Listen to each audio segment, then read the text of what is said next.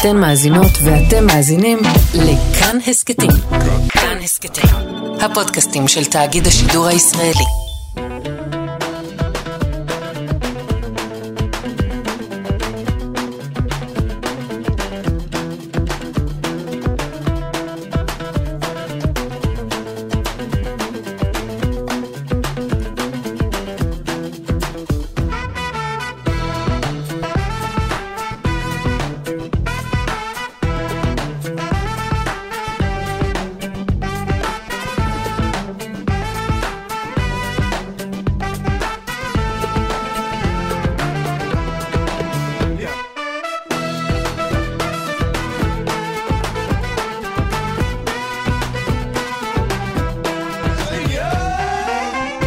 קפה גיברלטר, מגזין תרבות עם שורשים, אני אופיר טובול ואתם על כאן תרבות, 104.9, 105.3 FM, ניתן להאזין לנו גם בפלטפורמת ההסכתים שלנו, באתר כאן ובספוטיפיי או בפלטפורמות האחרות. את התוכנית עורך אלעד ברנוי, מפיקה דניאל פולק ועל הביצוע הטכני אלון מקלר. היום בתוכנית נשוחח עם הזמר האגדי איציק קאלה על מופע שלו עם התזמורת האנדלוסית אשדוד. נמשיך להעמיק בדמותו של רבי יוסף אה, משאש, 130 שנים אה, להולדתו. נעשה גם פינת נעים להכיר על מנהיג יהדות אה, האי ג'רבה שבתוניסיה, חכם חלפון משה הכהן. שיר ומופע חדשים לזמר האהוב גוסטו. נדבר גם על ערב הוקרה לארז ביטון, המשורר, וכדי להיכנס לאווירה, בואו נשמע קודם את שלמה בר והברירה הטבעית. המילים הם של ארז ביטון, חתונה מרוקאית. קפה גיברלטר אה, בכאן תרבות, מה זה להיות אותנטי? שואל אה, המשורר ארז ביטון. לרוץ באמצע דיזינגוף ולצעוק ביהודית מרוקאית, אנא מן אל מגרב, אנא מן אל מגרב. מה זה להיות אותנטי? לשבת ברובל בצבעונין, או להכריז בקול, אני לא קוראים לי זוהר, אני זייש, אני זייש. וזה לא, וזה לא. ובכל זאת, טופחת שפה אחרת בפה עד פיקוח חניכיים. ובכל זאת תוקפים ריחות דחויים ואהובים, ואני נופל בין העגות, עובד בבליל הקולות. ארז ביטון, תקציר שיחה. ביום אה, שלישי, ה-4 בינואר, התקיים באוניברסיטת תל אביב אירוע לכבוד אה, שירתו של ארז ביטון. אירוע מעניין, ואיתנו על הקו אחת אה, ממשתתפות האירוע, נגיד לה שלום, לחוקרת הספרות והאומנות, דוקטור קציעה אלון. שלום. שלום רב. מה שלומך? מצוין. אני הייתי, הייתי שמח אה, ככה לקבל ממך אה, אה, הצעה או הסבר על איזו שפה ארז ביטון מדבר שטופחת בפה שלו עד פיקוח חניכיים. אז כמובן, במובן הראשוני והפשט של הדברים ממש, אנחנו מדברים על השפה המרוקאית. אה, ואני חושבת שזה, כן, מי ששפת האם שלו הייתה מרוקאית ובעצם אה, למד את, ה, את העברית אה, יותר מאוחר, אז ברור שהרובד הראשוני של השפה היא שפת האם, אבל אני חושבת שיש כאן גם מעבר לכך. בעצם ארז ביטון מדבר, ולא רק בשיר הזה, כל כך יפה שנקראת, אלא בהרבה מאוד שירים שלו, על שפת הפריפריה, על שפת השוליים, על השפה המזרחית בכללה. העברית הפריפריאלית. כן, יש כאן uh, הרבה מאוד שפות, סוג שהוא אומר uh, שפה, כן? אז uh, מסתתרות, ב... מסתתרות כאן הרבה מאוד שפות. את חושבת, כי, כי כשעכשיו אנחנו ככה מדברים על ארז ביטון, וזה באמת משורר שאפשר לדבר עליו רבות, ואנחנו מדברים בעקבות אירוע שתכף אני אשמח שתספרי לנו קצת יותר על מה בעצם התירוץ אה, אה, לאירוע, אבל, אבל לפני שנגיע לזה, אני רוצה לשאול אותך, אה, האם בעינייך ארז ביטון, שבעצם אה, אפשר לנתח את שירתו כלרוץ באמצע דיזינגוף ולצעוק ביהודית מרוקאית, כן? האם זה, כן. זה בעצם מה שהוא עשה במשך כל עשרות השנים והפרויקט השירי שלו? אני חושבת שכן, אני חושבת שכן, אני חושבת שבמיוחד בשני, בשני ספרי השירה, שתמיד אני אומרת לגביהם שצריך לזכור באיזה שנים, באילו, על אילו שנים אנחנו מדברים. אנחנו מדברים על 77 ו-79, כן? אנחנו ככה שוכחים שמדובר בלמעלה מ-40 שנה. כן, פרה-היסטוריה. בדיוק, והשירים נראים כל כך רעננים, והם כאילו נכתבו עכשיו. עכשיו. והפריצה הגדולה שלו באמת הייתה בסוף שנות ה-70, זה היה הלם, כן, ב, אני חושבת, ב, בעולם השירה העברי, הוא הביא חומרים אחרים, הוא הביא ריחות אחרים וגם שפה אחרת.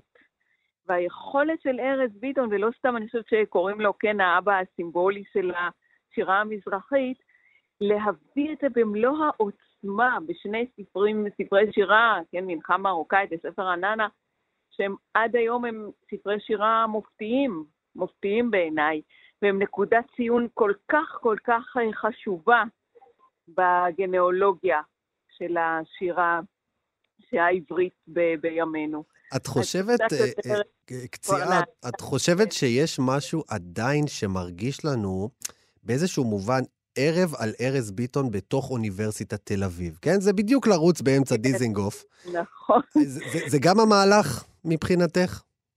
אה, אני, קודם כל זה מזכיר לי את הכנס הראשון שעשיתי עם פרופסור יוחאי אופנהיימר על שירתו של ארז ביטון, בשנת 2014 גם, כאילו, תחשוב מ-77 ל-2014, כן. כן, אז זה היה באמת כנס מיוחד במינו והראשון שנעשה על השירה שלו. אז עכשיו שאנחנו ככה בכל זאת, כן, אה, מספר שנים לאחר מכן, ואתה רואה שעדיין אתה, אתה, אתה מרגיש שזה לרוץ באמצע דיזינגוף, כלומר ארז ביטון, באוניברסיטת תל אביב, למרות שהוא היה שם, במיוחד כמובן אחרי קבלת פרס ישראל ב-2015, הוא היה שם בכמה וכמה הזדמנויות, אבל בכל פעם כזו אנחנו מרגישים כאילו שקורה איזשהו אירוע, שזה לא המובן מאליו, שהשגרה נשברת. יש כאן איזשהו מפגש בין העולמות, שעדיין, אני חושבת, אה, מעורר ומסעיר, והוא מקום תוסס ורב ערך. בהחלט, זה, זה ממש מרתק לחשוב על זה שבעצם השירה המזרחית, והנה ממש אנחנו גם uh, לאחרונה סערה בעקבות uh, פרסום השיר של מויז בן ארוש בהארץ, כן. שאיפה השירה המזרחית פורחת וצומחת? דווקא במקומות האלה, דווקא ב, ב, בהארץ ובדיזינגוף ובאוניברסיטה. ו, ואני שואל, שואל ככה את עצמנו, מה שנקרא, אולי אנחנו בעצם uh, רוצים לקבל את, ה, את החותמת או את האישור, או... או דווקא ללכת, זאת אומרת, למה, למה בעצם ארז ביטון לא אומר להיות אותנטי? זה לשיר, ב, ב, לרוץ ב, בדימונה עם, עם בני, עם אחיי, אה, אה, אה, שהם מבינים את השפה שלי, ול, ו, וככה, זה, זה לכאורה אמור להיות הכי אותנטי. אני חושבת שאתה מצביע על נקודה מאוד מאוד נכונה. של מהות העניין הזה של מה פירושו של דבר להיות משורר. ומי מעז בכלל לחשוב על עצמו mm. בתור משורר, ומגיל צעיר חושב שזה ייעוד שהוא יכול להיות ראוי לו. וכשאני כתבתי את הספרים שלי שעוסקים בשירה המזרחית, אני גיליתי שאצל הרבה מאוד משוררים מזרחיים יש קושי. היה קושי, ואפילו הייתי אומרת עדיין, קיים קושי בכלל להגדיר את עצמם כמשוררים. כאילו הם מרגישים שהם נכנסים למקום שהוא לא שלהם באופן טבעי, הם לא מרגישים שהם ראויים להיות נושאי דברה של האומה, התואר הזה גדול עליהם. והמקום הזה של, הם כאילו הם קופצים, הם עוברים איזה מכשול, כשהם uh, מגדירים את עצמם משוררים. אני חושבת שזו נקודה שזה, מאוד ש, מאוד שזה נכונה. מאוד מעניין, במיוחד לאור, לאור העובדה ש... מה יש יותר משירת ספרד, ומה יש יותר נכון. ממסורת של נכון. מעל אלף שנה של פיוטים שנכתבו בארצות האסלאם, וכלומר, דווקא הכי נכון. טבעי ש, שירגישו בבית, כאילו, אחרי שהם ממשיכים את רבי דוד בוזגלו או דמויות אחרות כאלה. נכון, אבל, אבל עדיין יש, אתה יודע, הבדל מאוד גדול בין כן, פיוט כן, שמושר כן. בבית הכנסת בהחלט. לבין ספר שירה, כן? ולהיכנס אל תוך ההגמוניה והממסדים ופסטיבלי השירה וכל המשתמע המוסף לספרות של תרבות הארץ, פסטיבל מטולה, כל ה... הייתי אומרת, השדה הזה של השירה. האם אתה רואה את עצמך או את רואה את עצמך במקום. ואני חושבת שנעשתה פריצת דרך בשנים האחרונות. בהחלט, בהחלט. אין ספק שהקולות הצעירים הם אה, פרצו ממש למרכז הבמה. ואני רואה שגם באירוע, גם באירוע הזה אה, יופיע המשורר אה, רועי חסן, וגם המוזיקאית נכון, נטע אלקיים. נכון. אני חושבת שמה שמיוחד גם בארז, שאתה יודע שברוך השם הוא, הוא חי והוא נמצא, אבל הוא ממש רואה דורות שככה הייתי אומרת יצאו ממנו. סמי שלום שטרית, מתי שמואלוף, רועי חסן, כלומר ארבעה דורות של משוררים מזרחיים מדהים. בעצם מתייחסים אליו בתור האבא הגדול שלהם. ואני חושבת שזו זכות גדולה שנפלה בחלקו לראות ארבעה דורות של משוררים שממשיכים אותו. מראה רק איזו, איזו עוצמה פואטית אדירה הייתה ועדיין עדיין יש לשירה שלו. ואפשר רק לקוות, ואני מאמין גם, לא רק מקווה, שיהיו גם עוד דורות שימשיכו את, ה... נכון, את המסורת הזו. אמ, אוקיי, אז בואו בוא נספר שזה קורה בארבעה אה, בינואר, ממש אה, בעוד אה, שבוע וחצי, משהו כזה, לא, שבוע, כן, שבוע וחצי, באוניברסיטת תל אביב. האירוע פתוח לציבור, נכון? נכון, נכון, נכון, בהחלט. נשמח לראות את כולם. תודה רבה לך, תודה, דוקטור קציעה אלון. תודה. תודה רבה, אופיר. איציק קאלה היקר משתתף בקרוב אה, בקונצרט חדש אה, של התזמורת האנדלוסית הישראלית אשדוד, שמוקדש אה, למסורת שירת ספרד ירושלים. יחד עם הרב דוד מנחם, אנסמבל הפיוט של מכון בן צבי, אז אתם על קפה גיברלטר, ואני שמח לדבר עם איציק קאלה היקר. ערב טוב לך, אופיר, ולכל, לכל, לכל עם ישראל. הרגת אותי עם השיר הזה ששמת. אתה מכיר אותו, יצא לך לשיר אותו איזה פעם, פעמיים. כן, ככה בערך. אנחנו פה התרסקנו באולפן, אבל uh, בסדר, אנחנו נאסוף את עצמנו. ספר לנו על הקונצרט המשותף עם התזמורת האנדלוסית, זו פעם ראשונה שאתה משתף איתם פעולה? זה פעם ראשונה, על הבמה? כן, כן. פעם איך ההרגשה? תשמע, זה מרגש מאוד. האמת היא שהם פנו אליי לפני עשר שנים, ממש לפני עשר שנים, ולא יכולתי אז, והנה הגיע הזמן. ההרגשה היא מאוד מאוד טובה, זה מאוד מאוד מרגש. אני לא, אני לא יודע אם אתה יודע, שמוליק, שאני בא, אני בא משם, אני בא מהחזנות, אני בא מבית הכנסת, אני בא מכל הרפרטואר הזה, כן. זאת אומרת, זה לא חדש לי, וזה מאוד מרגש, מה שכן, לבוא ולהופיע עם 35 נגנים, כלים אותנטיים, כלים שאני גדלתי בהם, אני עצמי גם נגן עוד, בוזוקי וגיטרה וחליל. אני גדלתי, גדלתי ממש בכל רמה איבריי מגיל עשר על הדבר הזה. על המוזיקה, זאת אומרת, על הכלי נגינה האותנטיים, המוזיקה כן, האתנית, מה שנקרא. אני, אני תלמידו של מורי ורבי, עטרת ראשי, רחמים עמר, זיכרונו לברכה. שעל ברכיו גדלו כל החזנים המוכרים הגדולים mm. בארץ ובעולם. ו... זה מאוד מאוד מרגש. מאוד. אני בטוח, כי בעצם אתה אומר שמי שגדל כחזן יודע לשיר בבית הכנסת לבד, בלי שום ליווי מוזיקלי, וזה בעצם המקום הכי טוב ל- ל- ללמוד בו ולהתאמן בו. ואז אתה בא, ומהכלום הזה ל-35 נגנים, כינורות וכל ה... ממש מפואר. אני חושב שעד היום אה, אה, זה עוד לא קרה, אבל זה הכי מתאים שזה יקרה דווקא עם זמר כמוך. אתה ראוי, ראוי לך אה, אה, להיות עם אה, במה כזאת. נכון, קודם כל אני עבדכם הנאמן עם כל זה שאני מוזיקאי וזמר, ואני לא יודע אם אתה יודע, אני חוזר אחרי תקופה מאוד מאוד קשה. כן. אני לא יודע אם אתה יודע את זה, אני חמש שנים לא הייתי בעולם הזה עקב המחלה הקשה. והשתבח שמו לעד בזכות האמונה ובזכות התפילות של עם ישראל, הנה אני בחזרה על הבמה ומופיע, ותודה לאל, וזו זכות גדולה מאוד. ועוד כזאת, אה, כזאת חזרה וכזה קאמבק, הכי בגדול שיש. נכון, נכון. אבל הנה זה הגיע, אבל באמת זה מרגש אותי, ו... אתה יודע, יש לי כל כך הרבה מעריצים בארץ, שהם גם יודעים שאני בא משם. מעבר לזה שאני זמר ועשיתי כן. ים תיכוני ועשיתי 33 אלבומים עד היום. והם יודעים שאני גם בא מהפיוט, מהבית כן. הכנסת. אז בשורש מה... נשמתך אתה בא ו... מהמקום הזה של השירים המקודשים. אני בא מהמקום הזה, ואתה לא מתאר לעצמך, אחרי מה שעברתי, באיזה אהבה ובאיזה התרגשות אני עומד על הבמה עם 35 נגנים. איזה דבר מדהים. זה פשוט מרגש מאוד. תגיד, מה, איזה שירים תבצעו בקונצרט הזה? תראה, לי עצמי יש לי המון שירים שהם שייכים לדת, כמו אני העבד. אני מקווה שאתה מכיר את השיר. בהחלט, עוזי חיטמן הגדול כתב לך את המילים. זה אחד השירים האהובים עליי.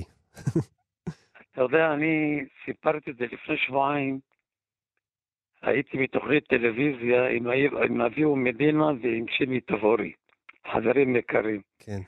וסיפרתי על אני העבד ועל עוזי חיטמן שכתב את השיר הזה. כשאני שרתי את השיר הזה, הוא אמר לי, איציק, אני רוצה לבוא לאולפן. אמרתי לו, ברוך הבא, זכרונו לברכה, היה אדם מקסים. ואני שרתי את השיר הזה בטק אחד, את כל השיר. וואו. יצאתי, אני רואה דמעות בעיניו של עוזי חיטמן, חיבקתי אותו והוא חיבק אותי. איזה מפגש והוא אמר לי מדהים. במילים האלה, אמר לי, איציק, תשמע, אני כתבתי מאות שירים, אבל זה אחד השירים הכי גדולים בחיי. ואז שאלתי אותו, אמרתי לו, תגיד לי, עוזי, איך הגעת מבחינה רוחנית לרמה לכתוב שיר- כזה דבר. לכתוב ברמה כזאת, שמע, זה חייב להיות מישהו שהוא בא עם שורשים, משהו, זה עניין אותי. כן. ואתה יודע מה הוא ענה לי? הוא אמר לי, איציק, אבא שלי הוא רב גדול, אמרתי לו, תעצור, הבנתי מאיפה באת. איזה יופי. ולא אשכח את זה בחיים. אני העבר זה שיר שלא נסלחו לעולם. אני שר שם את חביבי יא חביבי, אני שר שם את אבא נשמה. אני שר שם גם את אה, מחפש, אבל אני מאלתר מילים, אתה יודע. כן. לא, אני אוהב אותך, את אוהבת אותי. במקום אני יודע לאלתר את הדברים האלה, כדי שזה יתאים לאווירה. של, ה, של הערב הזה. ובעצם את, את, הנושא של הקונצרט הוא הסגנון הפיוט והשירה הירושלמי, מה שנקרא. עכשיו, אני אגיד נכון. לך שאני אני גדלתי באשדוד, מהמקום שהתזמורת האנדלוסית באה, והייתה לי משפחה בירושלים. כשהיינו מגיעים, באמת? היינו אגב, מגיעים... יש, יש אה, משפחת טובול, אתה שייך אליהם? אה, כן, אנחנו... טובול. אבל לא החומרי בניין.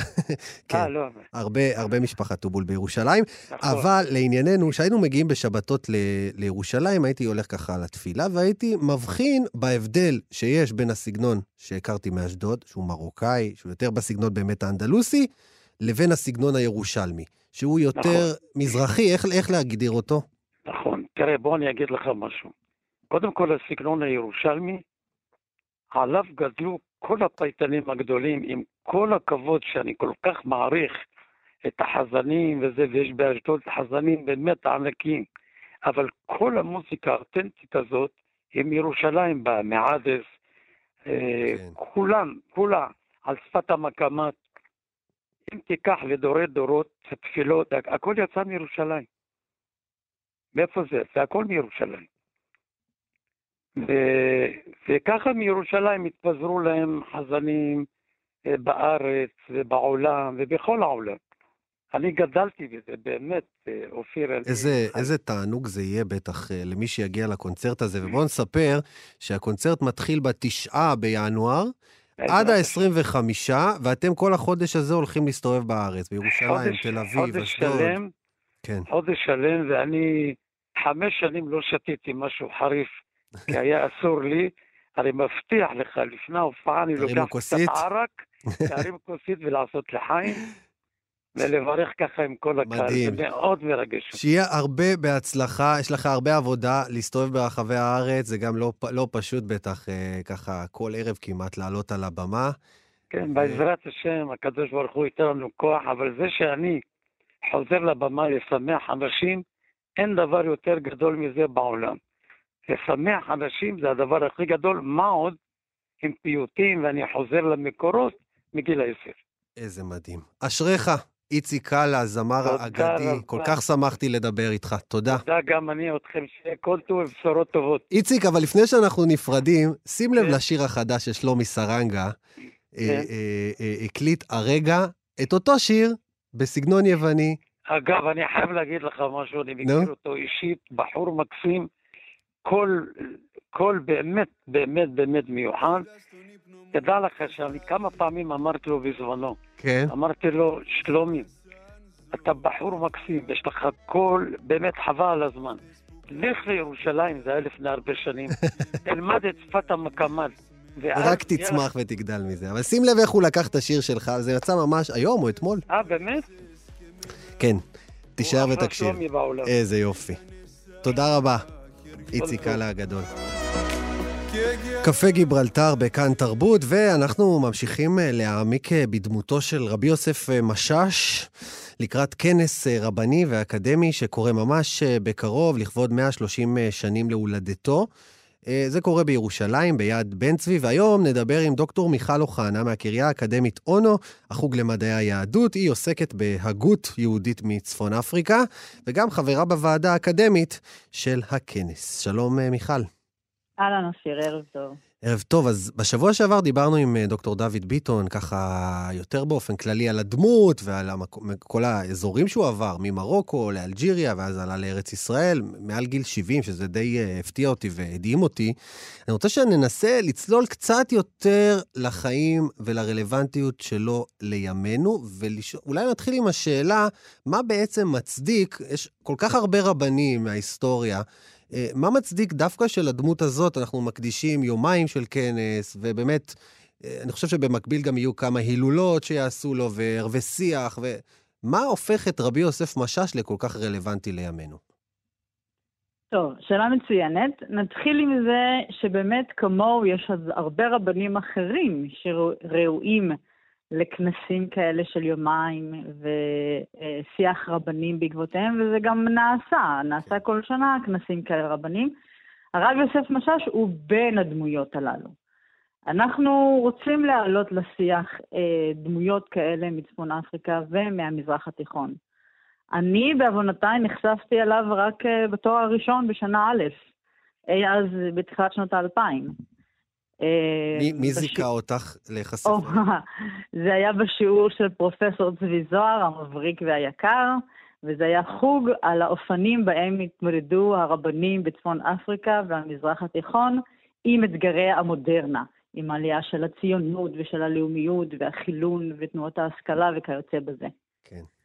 זו הייתה הפעם הראשונה שנתקלתי ברב אה, יוסף משאש ובאחרים, הרב חלפון הכהן וכאלה, ואני נפלתי מהכיסא, אופיר, אני ליטרלי נפלתי מהכיסא, נשמטה לי הלסת. בסוגריים אני אגיד שאם תישארי איתנו, האייטם הבא שלנו יהיה על חכם חלפון משה הכהן, שאתמול אנחנו צ- ציינו 72 שנים לפטירתו.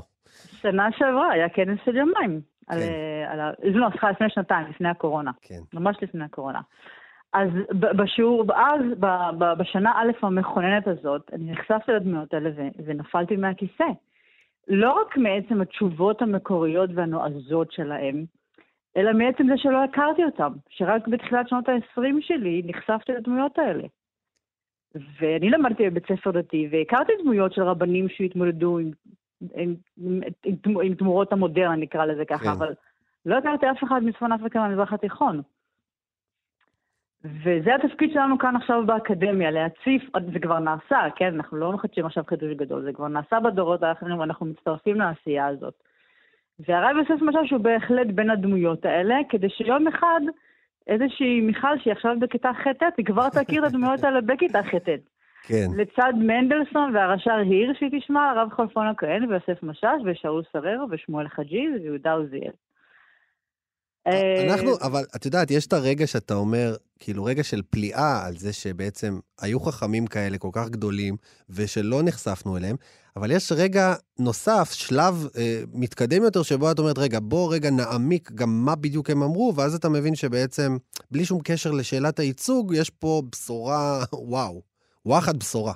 נכון. אז אה, באמת, הרוב האנשים שעוסקים בחקר של הרב יוסף משאש, עוסקים בעצם במפעל ההלכתי שלו, בתפקידים שהוא מילא בתור רב קהילה ודיין, והגיעו לפתחו שאלות כמו למשל, אה, אישה שלא מעוניינת עוד לחבוש כיסוי ראש. היא עברה עם בעלה לעיר הגדולה, ובעיר הגדולה היא נכנסה לאופנות חדש, נחשפה לאופנות חדשות, והיא לא מעוניינת צריך לחבוש, לחבוש כיסוי ראש. איך מתמודדים עם זה עכשיו?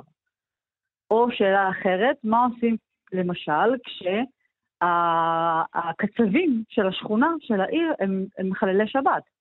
פותחים את העסק האם... בשבת. כן. או, או עושים עבוד, פעולות אחרות בשבת שלא קשורות לפעולה בשחיטה. כן. האם השחיטה שלהם נאמנה? אוקיי? אז הוא מתגלגלות לפתחו שאלות כאלה ואחרות, והוא אה, מתמודד איתם אה, במקוריות ובעוז ובתבונה, ומשלב אלמנטים שונים בהלכה שלו, לכוונה המקורית שלה, להתחקות אחר הכוונה המקורית של ההלכה. למשל, אחת השאלות המקסימות שהתגלגלו אליו, האם מותר להדליק חנוכיה באור חשמל, לא עם נר ופתילים. חנוכיה חשמלית. בדיוק. אז הוא פונה לאינג'ינירים. כלומר, האם, האם יוצאים לידי חובה כאילו? נכון, נכון. אנחנו עכשיו מדליקים בשמן זית או בנר רגיל, אבל אז בשורת החשמל הייתה מרעישה, ואנשים נדהמו מזה, וזה היה אור יקרות, החשמל בזמנו. היום אנחנו בקטע נוסטלגי רוצים לחזור לנרות, אבל בזמנו החשמל הייתה הבשורה האמיתית. כן. אז אנשים רצו לדעת האם זה כשר להדליק חנוכיה. אז, אז מה הוא ענה? מה הוא ענה להם? אז קודם כל הוא מנסה לי, הוא, הוא, הוא, הוא, הוא חוזר אחורה לחז"ל, ואומר למה בעצם חז"ל ציוו אותנו להדליק, למה בזמנו מדליקים בשמן זית? כי זה האור, השמן המשובח ביותר, זה האור היפה ביותר. ולכן ציוו שנש, שנשתמש באור, ב, ב, בסוג השמן הזה. אבל הוא אומר, היום למשל, השמן הזה נחשב לאור שאנשים דלים ועניים משתמשים בו. האור, האור היקרות היום זה אור החשמל. במילים אחרות, אנחנו צריכים להתחקות אחרי הכוונה כן. של החוק, של הטעם, של המנהג, של המצווה, ולאו דווקא אחרי המימוש הספציפי שלה. בעת העתיקה, המימוש הספציפי של המצווה, הכוונה להידור במצווה, היה בשמן זית. היום, כששמן זית זה כבר לא התכלית, היום כשזה חשמל, יש מצב לבחון את זה מחדש. עכשיו, אני לא באה להגיד שתמיד הרב יוסף, אה, הרב יוסף משיש היה תמיד מקל, כן, או זו, ליברלי, זו, זו או נקודה, פתוח. זו נקודה שאני חושב שכדאי uh, להתעכב עליה, כי זה, זה, יהיה קל, אה, זה יהיה קל מדי לשבץ אותו בתור זה שאומר, אין בעיה שנשים לא יסתובבים כיסוי ראש, ואין בעיה לנסוע לא. ב, ב, במטרו, למשל, הוא אומר בחו"ל, אפשר לנסוע במטרו אם אתה עכשיו רוצה להגיע לבית כנסת בצד השני של פריז ואתה אה, בשבת. אה, אבל יש לו, אני, אני די, זאת אומרת, אני משער שיש לו גם אה, נקודות שבהן הוא היה אה, קפדן, קפדן יותר אפילו. ב, ב, ב, בוודאי, העניין הוא כאן לא להקל בשביל ההקלה ולא לחפף בשביל החיפוף. כל מקרה נבחן לגופו. כל אדם נקרם לגופו, כל סוגיה נשקלת לגופה, איזה ערכים זה מקדם לי ואיזה ערכים זה לא מקדם לי, באיזה אמצעים אני רשאי להשתמש ובאיזה אמצעים אני לא רשאי להשתמש. אין סיבה לצייר מישהו אה, לא, אה, אה, כמשהו שהוא לא. זה יהיה להוזיל דמות, כן? אני מדברת כאן כן. על כל דמות שהיא, לא רק על הרב יש לנו גם נטייה הרבה פעמים לשפוט מתוך עולם המושגים שלנו, שהוא לא תמיד אותו נכון. עולם מושגים, הוא לא נכון, התמודד עם אה, נכון. ליברליזם אה, מופרז, כמו, לא, כמו שלא עם חרדיות מופרזת, או ש...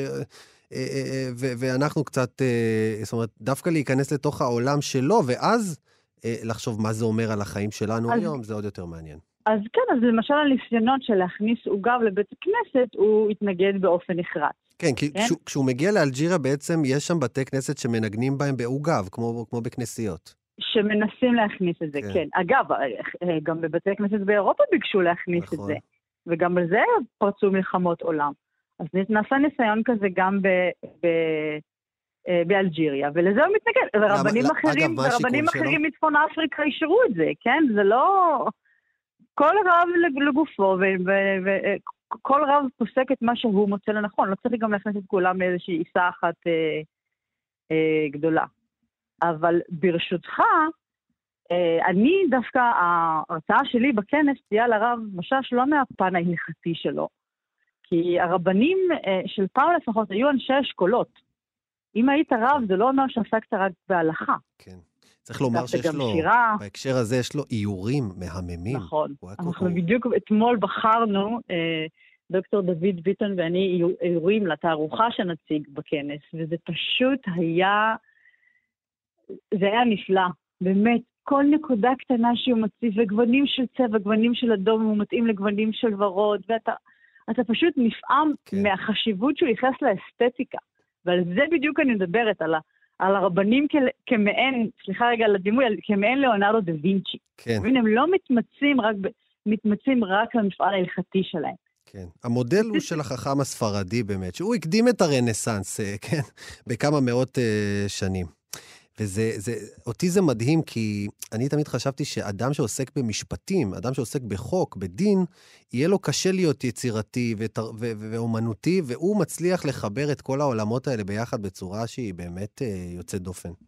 והוא גם כותב שירה, הוא כותב שירים, הוא כותב שירים היסטוריים, הוא כותב, הוא, הוא כותב כתיבה היסטורית. בכלל, אני יכולה למנות, למנות כאן עוד דמויות של רבנים אחרים ש, ששלחו את ידם גם בכתיבה מדעית וכאלה. אז שוב, הרב יוסף משש הוא באמת דמות ייחודית, אבל הוא חלק מחבורה של רבנים בצפון אפריקה ובמזרח התיכון בבין ה-19-20 שהיו, שהיו אנשי אשכולות. זה הולך להיות uh, כנס מרתק, ואני ככה אזמין את הציבור. השלושה בינואר זה ביד בן צבי, ובארבעה, למחרת, בארבעה בינואר, uh, אצלכם ב, uh, במכללה בקריית אונו, נכון? רגע, נדייק. בקמפוס של אונו בירושלים. לקריאה אוקיי. האקדמית אונו יש שני סניפים, והכנס הזה יתרחש ספציפית בקמפוס של אונו בירושלים. כי מציון תצא תורה. תודה רבה לך, דוקטור מיכל אוחנה. תודה. ועכשיו, ממש אה, בהמשך לזה... עכשיו, נעים להכיר.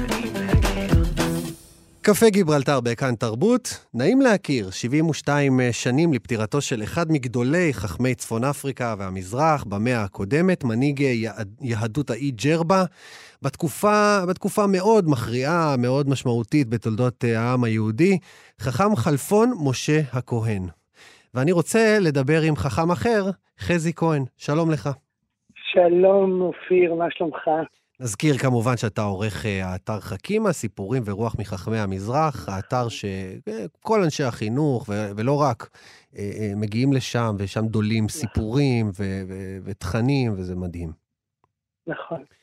אז חכם חלפון משה הכהן, דיברנו הרגע על הרב משאש, אגב. אופיר, אני רוצה לפתוח בנבואה. כן. שעוד עשר שנים רבבות רבבות של אנשים יכירו את רבי חלפון משה הכהן. הלוואי, אין שום סיבה שזה לא יקרה. לא רק שאין סיבה, אני מרגיש שיש צורך עמוק מאוד, כי הדברים שהוא אומר רלוונטיים מאוד לחברה הישראלית היום, אולי יש בהם איזה אור גדול שיפתח לנו את העתיד שלנו. ואני אוסיף, לא רק לחברה הישראלית, אני חושב שהאנושות כולה, יש הרבה דברים שהוא היה נביא בהם, כן? למשל, את הקמת האו"ם הוא חזה, נכון? נכון מאוד. אני בדיוק מכוון לזה, אני חושב שאם אתה רוצה את רבי חלפון בצד ההגותי שלו על רגל אחת, הייתי אומר, אדם שיש לו שתי רגליים, רגל אחת, קוטב אחד, ציוני, לאומי, אוהב את ארץ ישראל, את עם ישראל, מאוד מכוון כלפי התנועה הציונית וכל מה שקורה פה, למרות שהוא חי בתוניסיה, והרגל השנייה מסתכלת על העולם כולו, מחפשת תיקון עמוק של כל המצב הלאומי, ואתה יודע מתי הוא התעורר לזה? מתי? זה מדהים. כן. במי, כשהוא שמע, קרא בעיתונים בג'רבה, ב-1905, על מלחמת יפן-רוסיה. וזה בכלל לא קשור אליו, זה לא קשור בכלל למרחב. והוא אמר לעצמו, אנחנו חיים בעולם שיש בו מלחמות, המודרנה הופכת את המלחמות לאלימות עוד יותר, חייבים לחשוב על תיקון עולם. חייבים לחשוב על דרכים אחרות לפתור קונפליקטים. מה, מה הוא חשב שצריך לעשות ב-1905? אז הוא בנה ממש חזון. אגב, הוא כתב את זה, התבייש, הוא אמר, אני לא מבין כלום בפוליטיקה עולמית, ואחרי זה, ב-1920, כשהוא התחילו בעקבות מלחמת העולם הראשונה, כל מיני תהליכים, הוא אמר, אוי, זה מה שאני כתבתי, הם בדיוק חוז, חוז, מדברים על הרעיונות שלי. לייסד את ארגון האומות המאוחדות, כן? כן, כן. לא, שאולי... זה התחיל בחבר העמים. כן, חבר הלאומי. כן. רק, רק אולי להזכיר, להזכיר שחכם חלפון משה הכהן אה, רצה שזה יהיה בירושלים, אה, נכון. ולא באיפה? בג'נבה? ולא בג'נבה. תראה, זה מה שכתוב בישעיהו. חיטטו חרבותם לעיתים, וכתוב כי מציון תצא תורה. אבל זו אמירה גדולה על יהדות. יהדות לא באה לתקן רק את המרחב הקטן, היא באה לתקן עולם במלכות שדי, לשנות את האנושות, לייצר שפה יותר מחוברת, יותר מקושרת. ואנחנו פשוט שקועים בעולם הקטן שלנו, את הבעיות שלנו, אבל האמת היא שהתיקון הוא הרבה יותר גדול. ולמה אני אומר לך שעוד עשר שנים אני חושב שילמדו אותו יותר? אני חושב שהחברה הישראלית היום קרועה בין שני הכתבים. יש קוטב אחד שהוא רק לאומי, ויש קוטב אחר שהוא מאוד רוצה אוניברסליזם. ואני חושב שרבי חלפון מלמד אותנו שאפשר לחבר את זה יחד. השאלה אם אנחנו נדע להקשיב לבשורה הזאת, ולא ללכת לשחור לבן שאנחנו כל כך אוהבים, לבחור או זה או זה. אני לא בטוח. אני אגיד לך, אופיר, אתה שותף במהלך של לתת למסורתיות את המקום שלה. אני חושב שזה הבשורה של המזרחיות בחברה הישראלית. לא לדבר בכתבים, לא לדבר במשבצות ומלחמות, אלא לנסות לראות את זה יותר רך, יותר עגול. אני חושב שזה קורה יותר, זה נשמע יותר.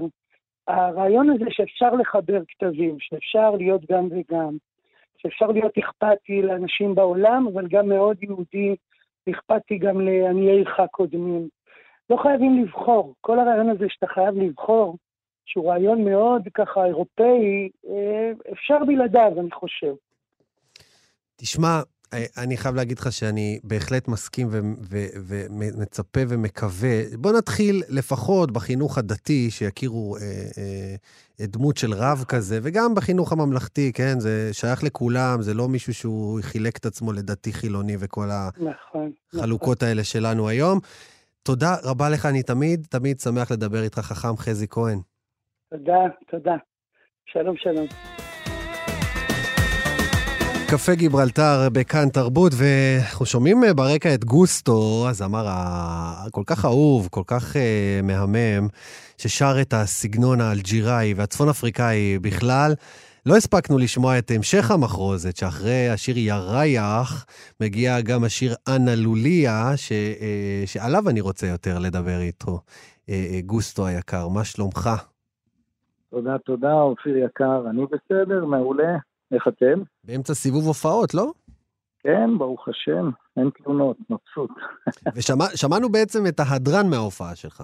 נכון, זה מתוך ההופעה, ההדרן, ירייח, ולפעמים גם ככה זולגים לשיר שאתה מדבר עליו, אנה לוליה. מילה על השיר אנה לוליה, זה שיר מאוד מיוחד. כן, זה שיר מיוחד של לין מונטי, אנה לוליה זה כאילו אני סוג של... אה, קשה אה, לתרגם את המילה הזאת, לוליה. כן, אבל זה לוליה זה סוג של מילה, קצת אולי אה, בודדה, אולי אומללה, אולי... אומללה נראה לי קצת גדול. כן. כן, שכאילו בכל ערב היא חווה חוויה טובה עם, עם בעלה, ואז הוא מתהפך. וזה שיר שהוא, אה, אתה יודע, חיברת אותו ליאר רייח, שזה, יאר רייח, בוא נגיד, אלג'יריה יכולים כבר להחליף את ההמנון שלהם לשיר הזה. כל כך, כן, אה, כל כך הפך להיות ההמנון שלהם. וגם, נכון. לדעתי זה גם אפשר להכריז עליו כבר כשיר ישראלי, גם מרוב ביצועים שעשו לו.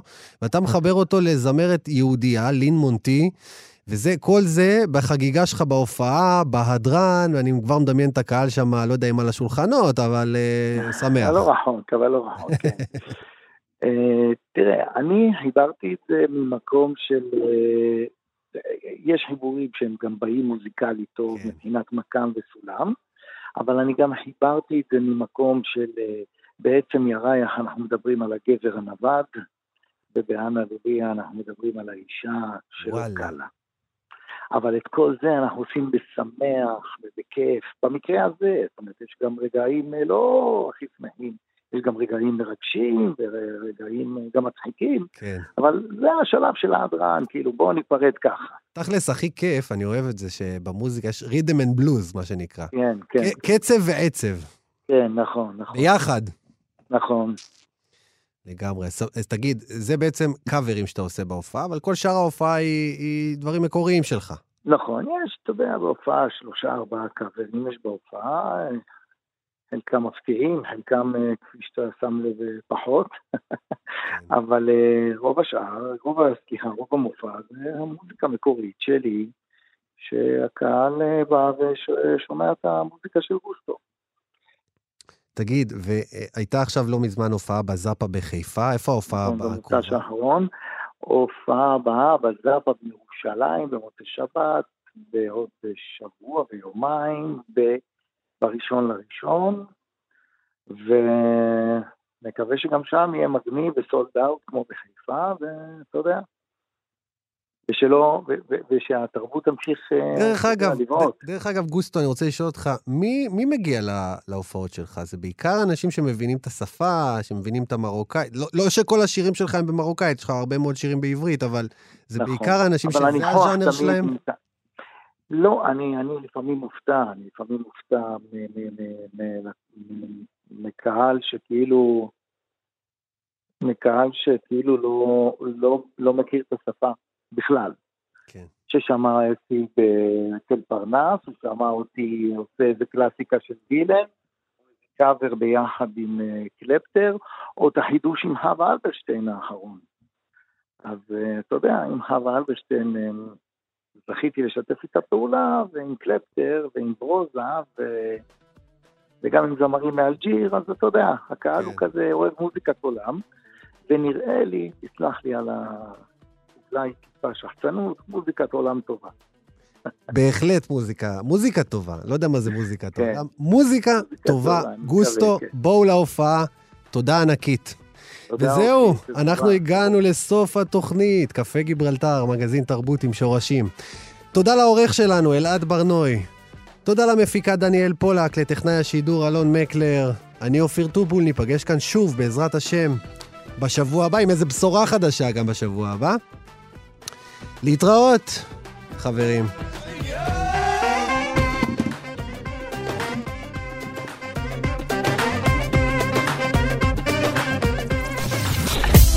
אתן מאזינות ואתם מאזינים לכאן הסכתים. כאן הסכתים, הפודקאסטים של תאגיד השידור הישראלי.